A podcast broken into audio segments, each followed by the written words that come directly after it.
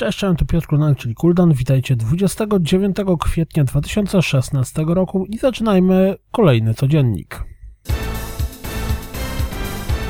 Pojawił się długi zwiastun Deus Ex Mankind Divided, z którego dowiemy się zarówno fabularnych szczegółów, jak i zmian w systemie walki czy umiejętności. Jeśli ktoś jest hiperwrażliwy na spoilery, to może nie spodobać mu się pokazanie w zwiastunie pewnych wątków, z jakimi zmierzymy się w grze. Tak czy siak, nie mogę się doczekać premiery. Angry Birds Action, czyli gra na podstawie filmu, na podstawie gry. Grocepcja na pełnej kurze. Assemblance, czyli symulator walking simulatora.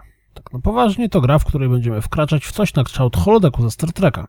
I jak widać po zwiastunie ma być niepokojąco. Tytuł zmierzy na PlayStation 4 i PC i ma pojawić się już w maju. Patrząc po zwiastunie premierowym, to zmierzający na Call Rift The Climb może robić naprawdę niezłe wrażenie w trakcie gry. Ciekawe jak dużo okulusów zostanie rozbitych przy co dynamiczniejszych rozgrywkach.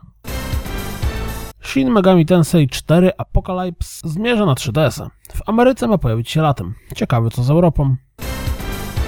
Hearthstone przebił granicę 50 milionów zarejestrowanych graczy.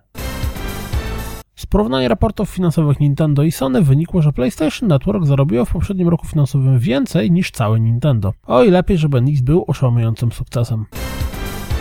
Jeśli szukacie interesujących rzeczy do wsparcia, to sprawdźcie Insomnia.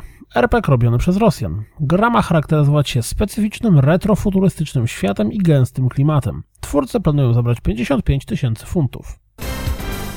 Wygląda na to, że doczekamy się remastera nie tylko pierwszego Modern Warfare, a całej trylogii. 5 maja rozpocznie się otwarta beta Force Apex na Windowsie 10. Ciekawy jestem, czy po zabawach z Quantum Break i Gears of War Ultimate w tym przypadku również pojawią się problemy. Pojawiły się również wymagania sprzętowe gry. Jeśli zamierzacie kupić Uncharted 4, to przygotujcie się na 5 GB One Day Patcha. Co mnie najbardziej cieszy to fakt, że doda on m.in. Photo Mode. Serio, Photo Mode powinien być standardem w każdej grze. Rolę Larry Croft w nadchodzącym reboocie filmu Tomb Raider zagra Alicia Vikander. W zawie hejtu dobrze czasem usłyszeć o czymś pozytywnym. Kiedy Steven Perry, mocno związany z esportową ligą Rocket League, dostał zawału i wylądował w szpitalu, społeczność gry wspomogła jego żonę kwotą 12 tysięcy dolarów w celu pokrycia kosztów leczenia i rehabilitacji. Zazwyczaj edycje specjalne konsol kompletnie mnie nie robią, ale muszę przyznać, że ta robi wrażenie. Słyszeliście Code Red Agent Sarah's Story? To polska, dostępna na Facebooku gra, niedługo wyjdzie z Early Accessu. Jeśli szukacie na Facebooku czegoś dużo lepszego niż sadzenie ziemniaków czy budowanie domków, to sprawdźcie ten tytuł. Widać, że po DLC z Mercedesami do Mario Kart 8 Nintendo dalej próbuje łączyć swoje gry z elementami innych branż. Tym razem w Super Mario Maker pojawi się zespół Baby Metal. Zobaczcie sami na jakiej zasadzie. Kto czeka na Sniper Elite 4? Z wywiadu z twórcami dowiecie się m.in., że poszczególne etapy będą dużo większe, a dodatkowo pojawi się jeszcze bardziej wybajeżony kilkam. Strzały w gonady zawsze na propsie.